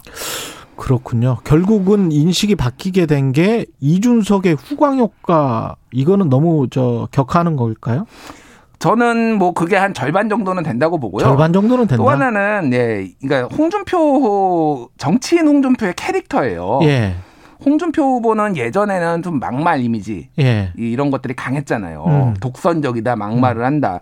근데 그거를 직접 이제 본 사람들과 음. 저 같은 사람 아, 저한테도 고수- 직접 면접에서 예, 뭐 이제 뭐 면접을 했잖아요. 예, 면접도 하고 예를 네. 들면 그 전에 이제 뉴스로 실제 10년 전, 20년 전에 그렇죠. 이를테면 뭐 간접적으로만 볼 때 하고. 예, 그러니까 그런 것들을 이제 뉴스로 본 거하고 그냥 소문으로만 들었던 거 옛날에 예. 그런 일이 있다더라는 좀 많이 다른 것 같아요. 그러니까 저한테는 직접 보니까 어떻습니까?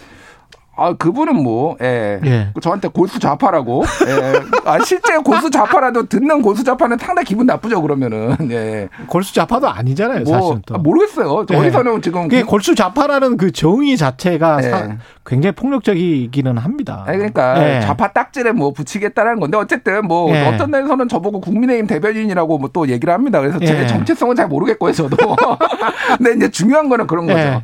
예. 근데 이제 이, 이 젊은 세대들은 상대적으로 그 막말을 덜 봤다라는 거 하나. 그리고 예. 윤석, 그러니까 꼰, 소위 말하는 꼰대 이미지라는 게 있잖아요. 예. 근데 윤석열 후보랑 그 홍준표 후보랑 굉장히 대비되는 꼰대예요. 음. 그러니까 한마디로 얘기하면은 윤석열 후보는 실제 좀 있을 법한 음. 약간 소위 말하는 위협적인 꼰대. 아. 주 120시간 일도 해야 되고. 예. 어, 뭐 이런 데면 막 이런, 이런 거서 어, 직장에 좀 있을 것 같은 약간 그런 느낌이라면은. 아, 예. 홍준표 후보는 우- 약간 웃긴 무해한 꼰대. 아. 무해하면서 웃긴 꼰대. 약간 이런 느낌인 거예요, 그러니까. 아, 그게 훨씬 더 친근한. 친근한 이미지인 거죠. 예. 그런 것들이 윤석열 후보랑 대비가 되면서 예. 야 윤석열 안 되겠는데 하면서 또뭐 이제 결집한 것도 있죠. 근데 원래 20대라는 그 나이가 꼰대를 좋아하지 않는 나이잖아요. 예. 이게 어떻게 보면 20대가 보수화되는 그 경향과 음, 음. 맞물려서 보수화된 20대가 찾은 그 어떤 아이콘 같은 존재가 된 거 아닙니까? 그러니까 이게 예. 그래서 정말로 지속 가능하느냐에 대해서는 좀 절반 정도라고 봐야 될 것 같아요. 음. 그러니까 물론 일단 팬덤이 생기면은 왜 내가 좋아하는지에 대해서 과거에 좀 생각을 안 하는 경향성이 있어요. 예. 근데 실제 그러면 이 홍준표 후보가 뭘 보여줬느냐 음. 2030을 위해서라고 하면 별로 없습니다.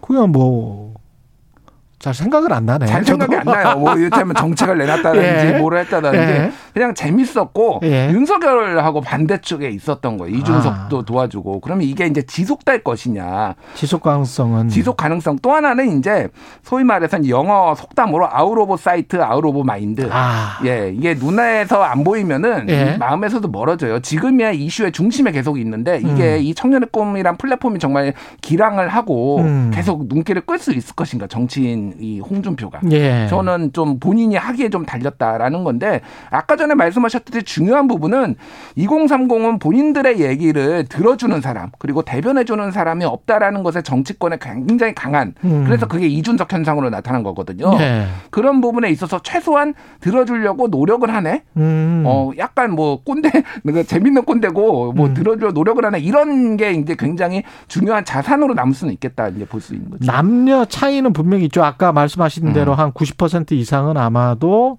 이 사이트의 이용자는 남성일 것이다. 이렇게 말씀하셨잖아요. 저는 아마 F, m 코리아 예. 그 거기에서 들어오신 분들이 한 7, 80%는 될 거라고 봅니다. 아. 그쪽 커뮤니티가 20대 남성들이 많이 보거든요. 예.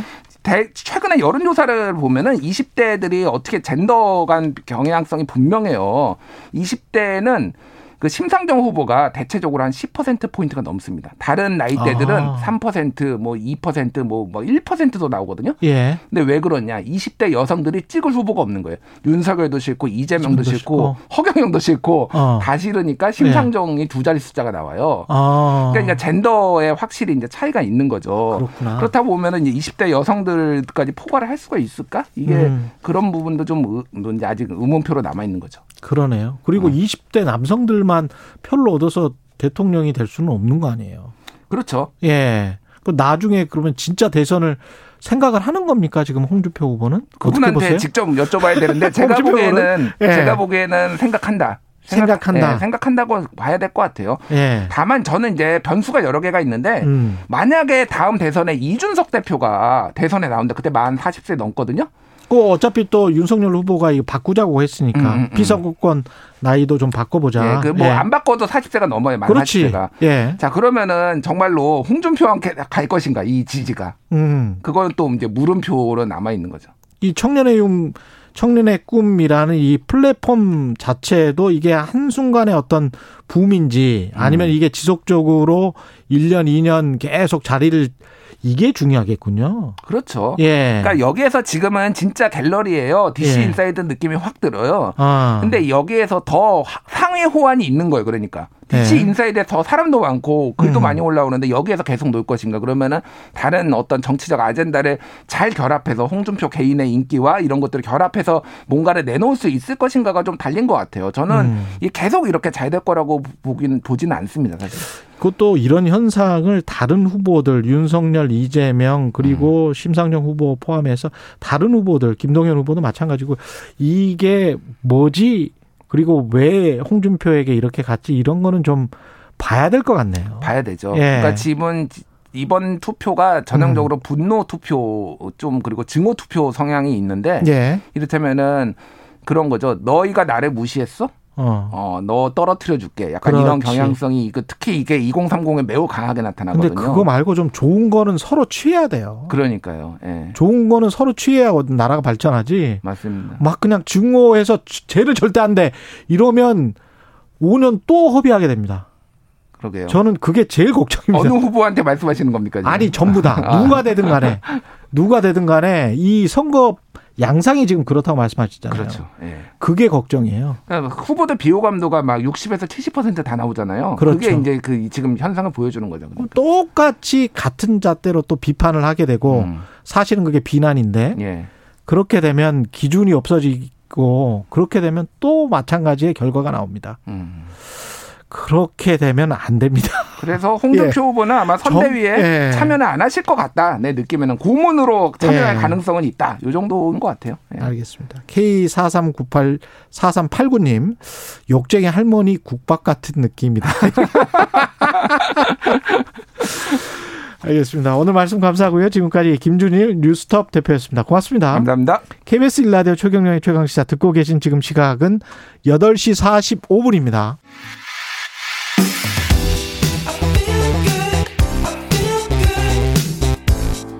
세상에 이익이 되는 방송 최경영의 최강 시사 네, 바이든 미국 대통령 취임 후 10개월 만에 처음으로 미중 정상회담이 열렸습니다. 구체적 성과는 내지 못했지만 충돌을 피하자는 데는 인식을 같이 했다고 하는데요. 어떤 논의가 이루어졌는지 중국 정법대 문희련 교수님 연결돼 있습니다. 안녕하세요. 네, 안녕하십니까. 예, 교수님 그러면 지금 중국이세요? 네네, 중국입니다. 아, 그러시군요.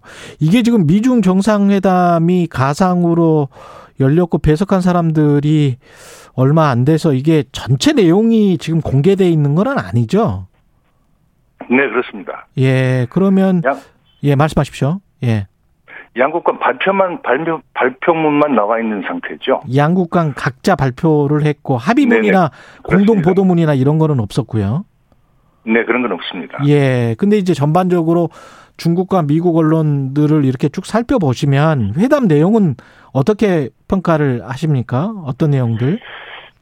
그 중국 쪽의 언론들의 그 보도를 쭉 종합해 보면요. 예. 그 첫 번째 회담 측은 비교적 성공적이었다는 평가를 내리고 있습니다. 아. 예. 그래서 미중 정, 뭐 정상 간의 양국 정상 간의 합의 같은 거는 발표되지 않았지만은 음. 그 양국 발표문을 보면 서로가 동일한 인식을 하고 있는 부분을 여러 여러 분처럼 피력을 하고 있거든요. 어떤 부분요? 그래서 이제 예. 그 요약, 요약 을 해드리면 예. 양국이 충돌은 피하고 예. 어, 경쟁은 하되 협력할 것은 협력한다는 인식을 같이 했다라고 이게 보고 있는 겁니다. 아. 그 그래서 트럼프 대통령 이전에 예. 미중 관계가 협력과 이른바 갈등에 이 공존하는 구도 있지 않습니까? 예. 그래서 이제 이 지금 현재 미중 관계가 언- 경쟁과 대결 구도로만 달리는 게 아니라 음. 협력과 경쟁의 이른바 이중 구도로 원상 회복됐다고 평가를 내리고 있고요. 예. 근데 가장 눈에 띄는 거는 이제 양국이 경- 양국 간 경쟁이 충돌로 비화되지가 않도록 한다는 점에 서로가 인식을 같이 했고 음. 그리고 뭐 공공위생이라든가 기후 변화라든가 그다음에 북한 문제 등에서 협력한다는 점을 점에 다 합의를 했기 때문에 사실상 합의를 했기 때문에 예. 미중 미중 간의 협력이 이제 지금부터 시작됐다라는 점에 방점을 찍고 있는 것으로 보입니다. 중국 언론이 가장 높게 평가하는 거는 타이완 문제일 것 같은데요. 어떻습니까? 그렇습니다. 대만 문제를 제일 먼저 꼽고 있습니다. 예. 대만 문제는 이제 에, 중국 입장에서 보면 하나의 중국 원칙을 재확인했다고 하는 점도 있고 그 바이든 대통령이 재확인해줬다. 그렇, 그렇, 해줬- 해줬죠. 다시 하나의 중국 원칙을 견지하겠다고 재확인을 했고, 예. 어, 특히 이제 그 더- 바이든 대통령이 대만 독립을 지지하지 않는다. 예. 아, 라는 점을 분명히 했기 때문에 예. 이 점에 이 점을 중국에서는 가장 음, 큰 성과로 어, 꼽고 있습니다. 아, 근데 바이든 대통령이 대만 독립을 지지하지 않는다. 이 워딩은 대만 사람들, 대만의 독립을 원하는 사람들로서는 상당히 이제 충격적이겠네요. 그렇습니다. 대- 일부 대만의 독립을 지지하는 세력 입장에서 본다면 좀 실망스러울 겁니다. 그렇겠죠. 어, 근데 이제 우리가 한 가지 알아, 알아 짚고 넘어갈 대목이 있는데요. 예. 그 이번 바이든 대통령 이번 발언이 나온 배경이 뭐, 뭘까 하는 점이거든요. 뭘까? 예. 그러니까 일단 이제 중국이 대만을 향해서 무력 행사를 할 수도 있다는 우리가 가장 높아지고 있지 않습니까? 그랬죠. 그래서 이제 그래서 바이든 대통령 입장에서는 그런 빌미를 아예 이번에 제거를 해버린 건데요. 빌미를 아. 안준 건데요. 예. 그러니까, 그러니까 미, 이 우선은 이제 대만 음, 하나의 뭐 중국 원칙을 분명하게 견지하겠다고 하고 그리고 음. 이제 미국이 대만 독립 지지하지 않는다고 분명히 하- 했는데도 불구하고 중국이 이른바 대만을 침공한다면 그거는 이제 또 다른 문제가 되는 거거든요. 아, 그거는 또 다른 문제다. 네네. 그렇죠. 그래서 일단 중국으로 하여금 무력 행사를 할 수 없도록 하는 빌미를 음. 빌미로 아예 제거해 버린 것이다라는 점도 있고요. 아, 그러네요. 어, 또 하나 예. 또 하나 지켜봐야 할 대목은 뭐냐면요. 음. 미국의 미국의 그 대만 해협에 대한 일관된 입장은 두 가지입니다. 하나는 그 중국 하나의 중국 원칙을 견지한다는 거고 음. 대만 해협의 현상을 유지한다는 거고 현상 유지거든요. 예. 그래서 옛날에 그 2003년에 천수이벤 그 대만 총통이 음. 대만 독립을 묻는 국민 투표를 하겠다고 해- 음. 해가지고 중국에서 난리가 났었는데요. 그랬죠. 그랬죠. 그때 미 국무부가 공개 성명을 발표를 해서 음.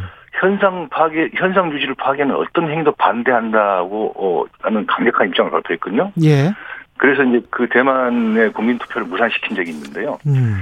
그 이런 입장, 미국의 입장은 오랜 기간 유지됐고 또 공식적이든 비공식적이든 미국 입장에서는 한 번도 대만 독립을 지지한다고 해본 적이 없다는 점을 우리는 상기할 필요가 있다고 봅니다. 그렇 그러네요. 그 유엔 가입할 때도 결국은 그래서 이제 대만이 밀려난 것이고 원래 대만은 들어가 네네. 있었는데 그러면 미국은 이것을 기존의 원칙을 그냥 그대로 갔다가 바이든 대통령 취임 이후에 약간 다른 워딩들이 나오기는 했거든요. 사실은 무력 충돌의 가능성도 있을 것 같은 그런 상황이었는데 그거는 다 안전핀 뇌관은 다 제거된 거라고 보세요. 그렇게 되면 양안 문제에 있어서. 어, 그러니까 동, 대만 내부의 상황만 남아 있지만 음. 미국이 분명하게 대만 독립을 지지하지 않는다고 발표한 상황, 그 방침을 발표한 상황에서 대만 내에서 그걸 그렇지. 독자적으로 독립을 지지하기는 어려울 거고요. 예, 믿을 또 구석이 이제 없으니까. 바이- 예. 그렇습니다. 또 하나는 이제 미- 바이든 대통령이 에, 중국의 그 평화와 안정을 훼손하는 일방적 행동을 강력히 반대한다고 한 점도 강조를 했잖아요. 음, 이제 이 부분을 어떻게 해석하느냐 하는 문제인데요. 어, 그러니까 이 중국 내에서는 음, 일반적인 평가는 미국이 대, 대만 독립을 지지하지는 않겠지만 예.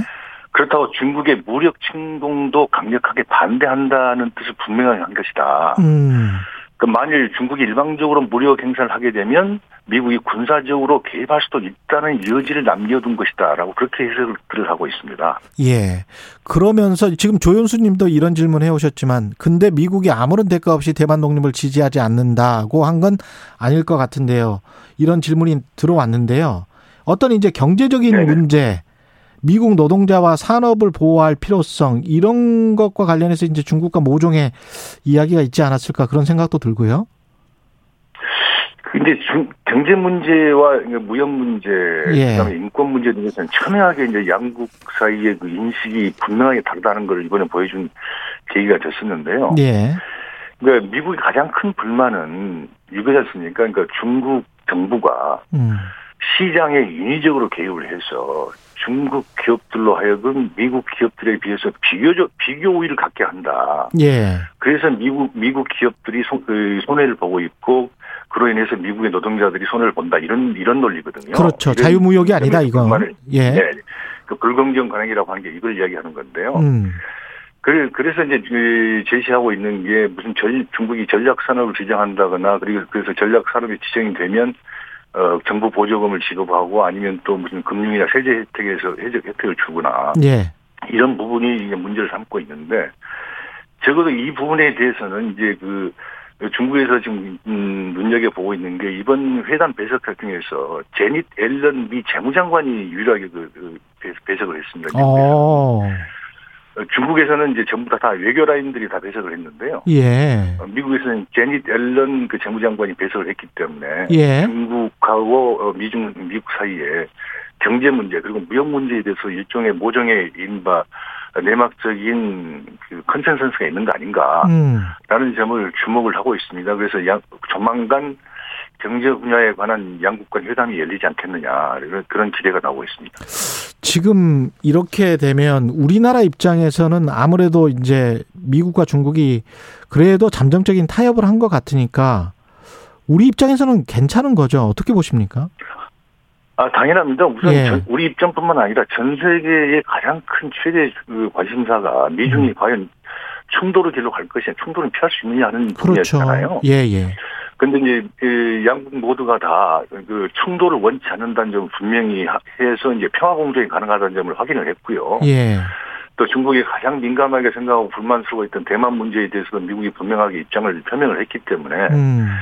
어, 미중 관계가 이제 바닥을 쳤고 이제 개선되는 방향 쪽으로 나간다는 그런 메시지를 우리뿐만 아니라 전 세계를 향해서 보낸 것으로 지금 해석을 하고 있거든요. 예. 그래서 전체적으로 보면 우리 입장에서 결코 나쁜 상황은 아니라고 보입니다. 그럼 앞으로 이 뭐랄까요 블락화된 경제랄지 서로 간에 뭐 이렇게 좀 압력을 넣으면서 우리가 중간에 끼는 그런 상황은 좀 피할 수가 있겠네요. 어, 우리한테 일방적으로 가해지는 게 중국 측으로부터라든가 아니면 미국 음. 측으로부터 일방적으로 가해지는 압력은 다소 이전보다는 다소 덜 할 겁니다. 예. 어, 아무, 아무래도 이제 에, 양국 간의 관계가 개선되는데 한쪽을 갖다 일방적으로 몰아붙이는 그렇죠. 건 그럴 거고요. 또 예. 특히 이제 바이든 대통령이 발언 중에서 보면 음. 동맹과 연대해서 중국을 반대하는 것을 추가하지 않겠다고 이렇게 이제 얘기가 아. 발언하지 않았습니까? 예. 그 대목을 그 대목이 이제 좀 애매한데요. 예. 과연 과연 중국이 이야기하는 그 공급망 안정 부분에서 이 중국을 디- 디커플링 시키는 거를 중지하겠다는 것인가 음. 아니면 그걸 완화시키겠다는 것인가 하는 점이 지금 분명치가 않기 때문에 예. 조금 지켜봐야 어, 되네. 서로 간에 네, 좀 지켜봐야 되는 그런 대목입니다. 그렇지만 음. 예, 과거에 비해서는 조금 그 그런 압력이 우리가 느끼는 압력이 덜할 것이다라고 보는 네. 음, 지금 해석도 있습니다. 예, 오늘 말씀 감사하고요. 중국 정법대 에, 문희련 교수님이었습니다. 고맙습니다. 네, 감사합니다. 네, 11월 17일 수요일 KBS 일라디오 최경령의 최강 시사였습니다. 고맙습니다.